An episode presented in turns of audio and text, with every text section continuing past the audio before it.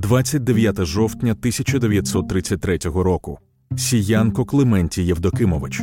Народився у 1868 році, служив у Фальцфейна, займаючи посаду помічника завідуючого зоопарком, був членом монархічного союзу, був вичищений за першою категорією із Асканії Нова як класово чужий елемент, безпартійний з початковою освітою, українець громадянства УРСР. Звинувачується у тому, що а. Був учасником контрреволюційної організації Асканії Нова, яка ставила собі ціллю повалення рад влади, Б. Завербував у контрреволюційну організацію Рібергера, Литвиненко, Левочко, Драгана та інших. В. За завданням контрреволюційної організації організував контрреволюційний повстанський осередок у селі Скворцовка Новотроїцького району за участю братів Бикових, Лакузи та інших.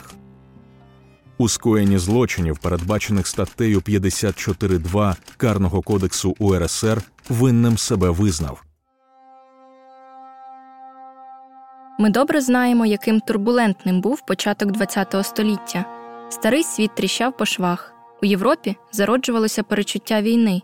Російська імперія теж хиталася під впливом робітничих рухів і повстань. Проте першу спробу перевороту їй все ж вдалося придушити. Згодом імперія захитається знову. На тлі Першої світової війни розгортатиметься революція 1917 року. Протягом наступних років більшовики відродять іншу імперію вже під назвою СРСР.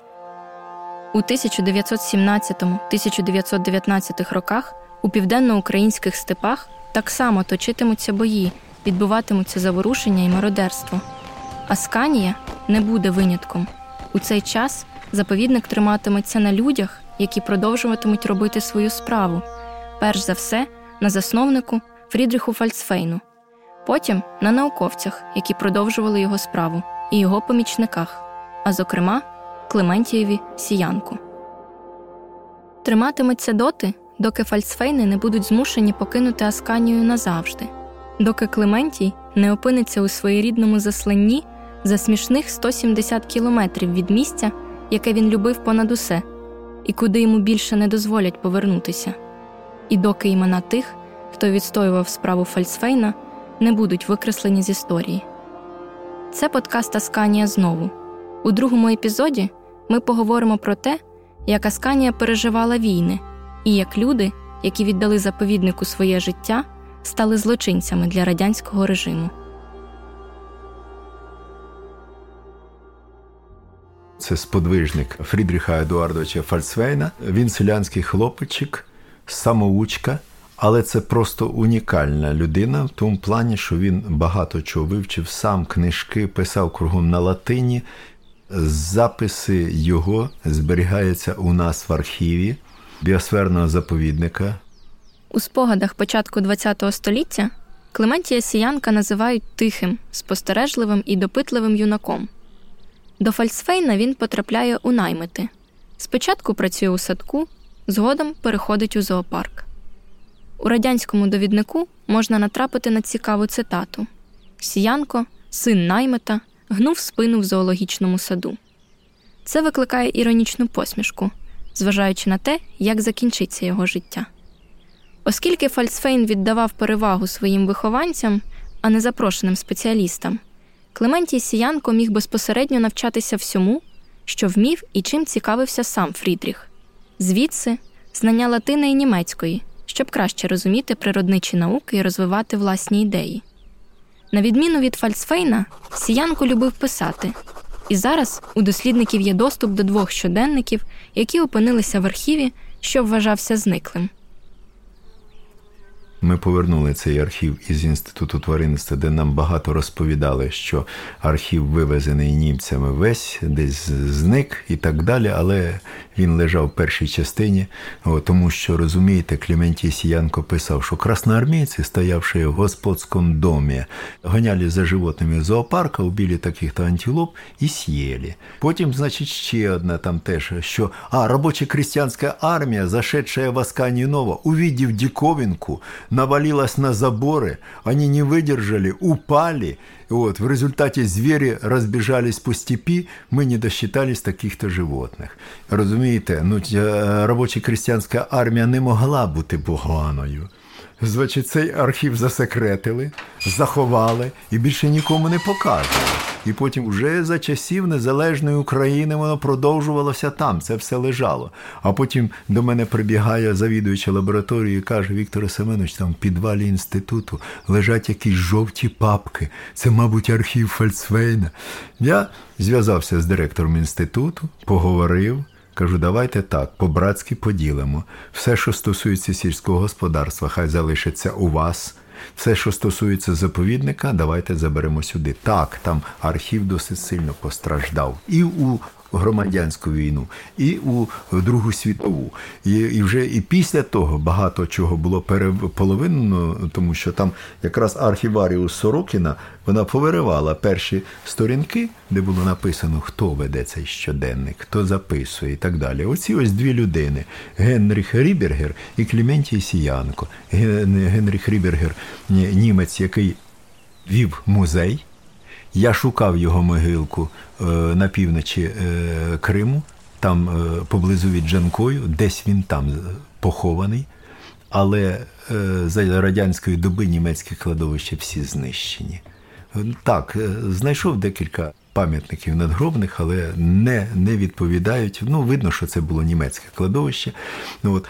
А його син живе до сьогоднішнього дня у Казахстані. Він приїздив до нас. Якраз на 150-річчя з дня народження Фрідріха Едуардовича Фальцвейна він приїздив Асканію Нову. А я ж перед тим, ото, знаючи, що приїде син, рвонув в північний Крим і давай шукати. Не вдалося. У 1917 році велика родина Фальцфейнів майже повним складом виїжджає до Німеччини. Фрідріх залишається в Асканії, однак цього ж року його арештовують. Опинившись на вокзалі одночасно з німецькими військовополоненими, Фальцфейн перекинувся з ними кількома словами. У ті часи для німця, хоч і давно місцевого, цього було достатньо, щоб бути арештованим за шпигунство. Врешті Фрідріха відпускають з в'язниці, але до Асканії Нова він уже не повернеться.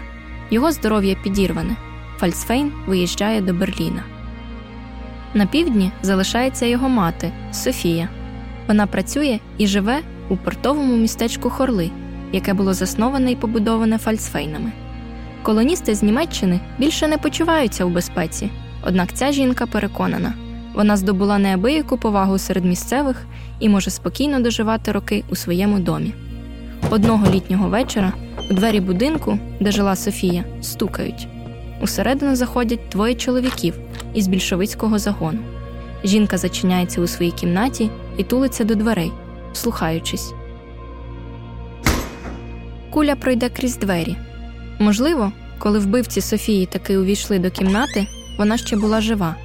Протокол огляду тіла Софії Богданівни Фальцфейн, за словами екскурсоводки з Хорлів Олени Медведкової, був порожній.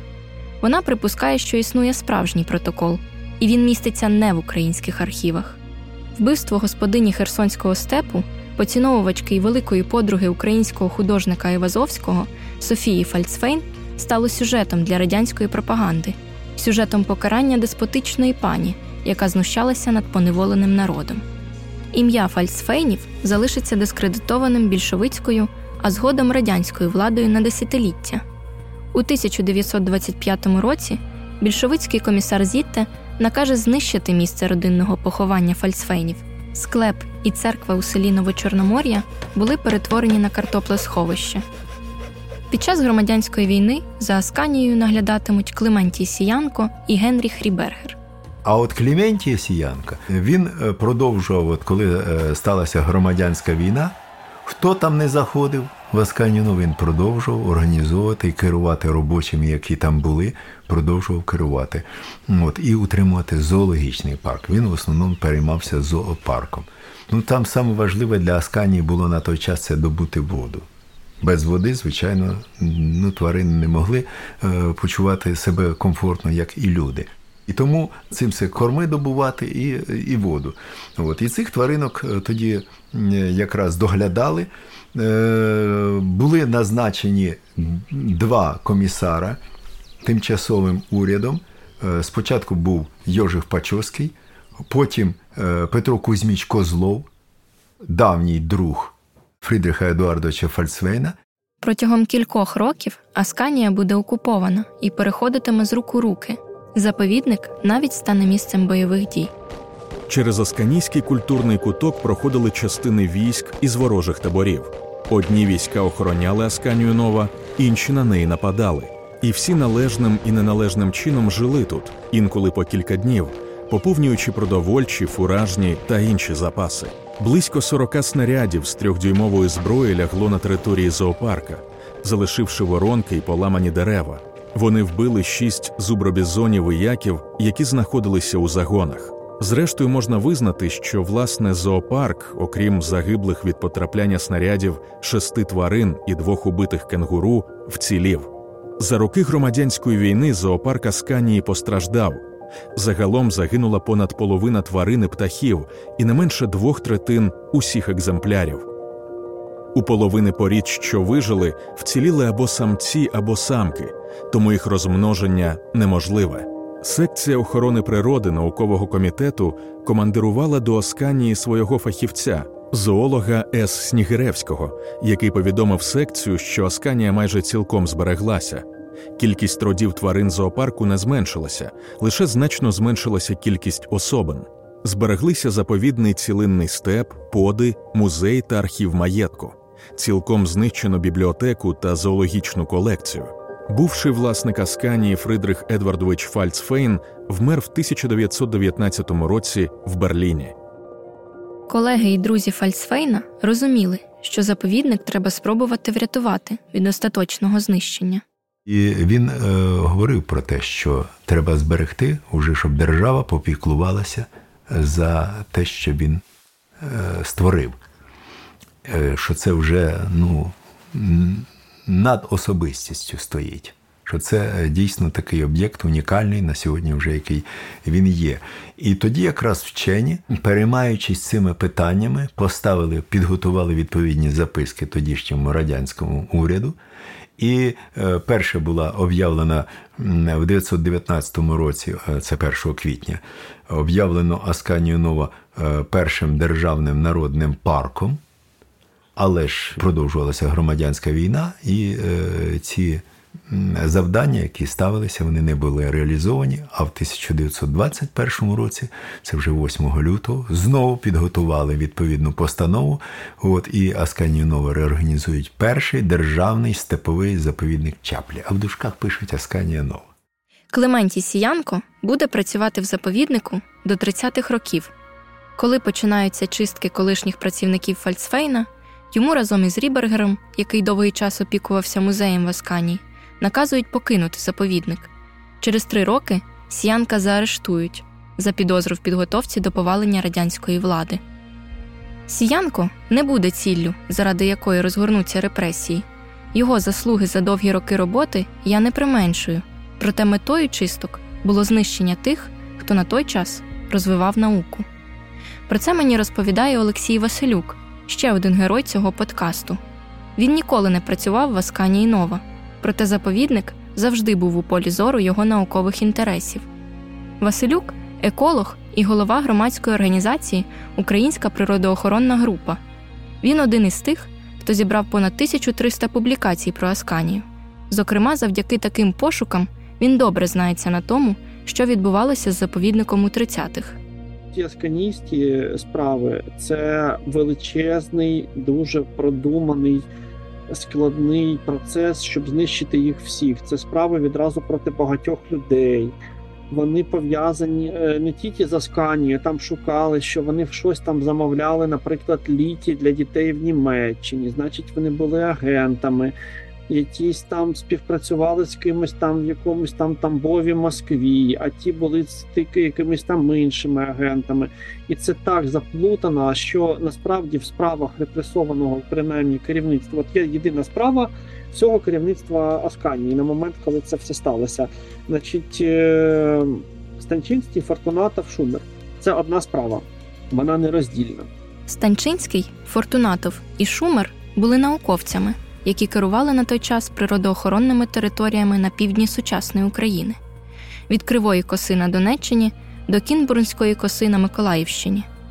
Володимир Станчинський очолював Степовий інститут екології, який був створений на базі заповідника в Асканії. З 1921 року тут був центр розвитку радянської екології, і якраз Станчинський був одним із її основоположників і мав зв'язки з колегами-екологами у Європі. Були якісь е, умовно в 30-х роках, на в 32-му, здається, був з'їзд. Якось він там анатомів, гістологів, зоологів, щось там. Станчинський, е, директор інституту, який був е, співпрацював з екологами британськими, і це дійсно він розвивав супер сучасно на той час розвивав науку як екологію як науку. І от там були лисенківці. А лисенківці, вони, як ви знаєте, там всякі пропагували всякі пшеничні дерева, там додавати там всяку типу какао в корм коровам для збільшення жирності молока і всяку таку торгу, яка не має відношення до науки. Трохим Лисенко, прізвище якого дало назву цьому псевдонауковому руху, був дослідником сільського господарства. Він заперечував існування генетики і вигадував абсурдні експерименти. Наприклад, перевчав пшеницю рости в екстремальних умовах, і в такий спосіб майбутній врожай більше не мав залежати від клімату і ґрунту, або ж кастрував квітки, що нібито мало допомогти їм опилюватися. Радянська влада була задоволена такою перспективою. Лисенко мав неабиякий авторитет, який дозволив йому стати академіком, а згодом зайняти керівні посади Всесоюзної академії сільськогосподарських наук та Інституту генетики, тієї науки, яку вважав вигадкою. Натомість справжня генетика тоді нікому не була потрібна.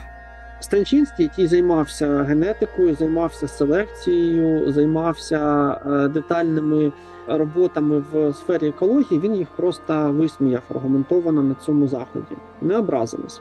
І почали копати під Асканію. Наступний з'їзд, е, величезний науковий з'їзд, мав відбуватися вже е, за організацією Станчинського, за його керівництва. Але його вже заарештували, і не відбулося це таким чином, яким планували.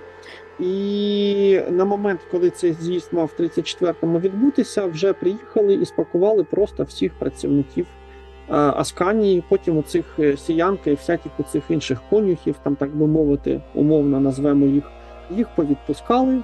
От, а керівництво не відпустило. Сіянко не загинув у таборах.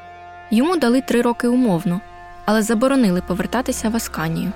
Одного разу він намагається повернутися і навіть приїжджає в заповідник, щоб отримати письмову записку, де наказано протягом 10 днів покинути територію Асканія Нова.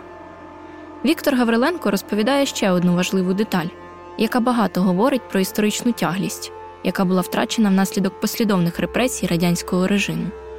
Клементій Сіянко похований у Мелітополі. І навіть його правнучка, яка приїздила до нас на ювілей із е, присвячений 150-річчю Клементія Сіянко, ви, ми відкривали в Асканії новий пам'ятну дошку от е, цьому е, природознавцю. А це однозначно дуже потужний природознавець. Вони не знають, де він похований. Когда уж он поехал в Асканию новую, я говорю, ну сюда, в степи наши, поедем вместе. Коли я шукала матеріали про заповідник, то випадково натрапила на фрагмент російської програми в мірі животних. Пам'ятаєте таку? Я майже впевнена, що ви одразу почули в голові музичну заставку, яку в нульових часто ставили на дзвінок. У цьому фрагменті ведучий Ніколай Дроздов розповідає про свою поїздку в Асканію Нова у 1985 році. Він їде туди разом із відомим натуралістом Джеральдом Дарелом. Перший кадр з Асканії адміністративна будівля.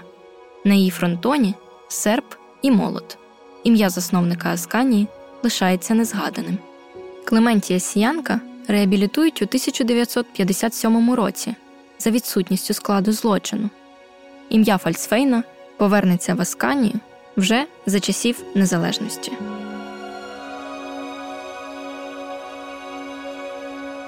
Подкаст Асканія знову створений за фінансової підтримки Європейського союзу.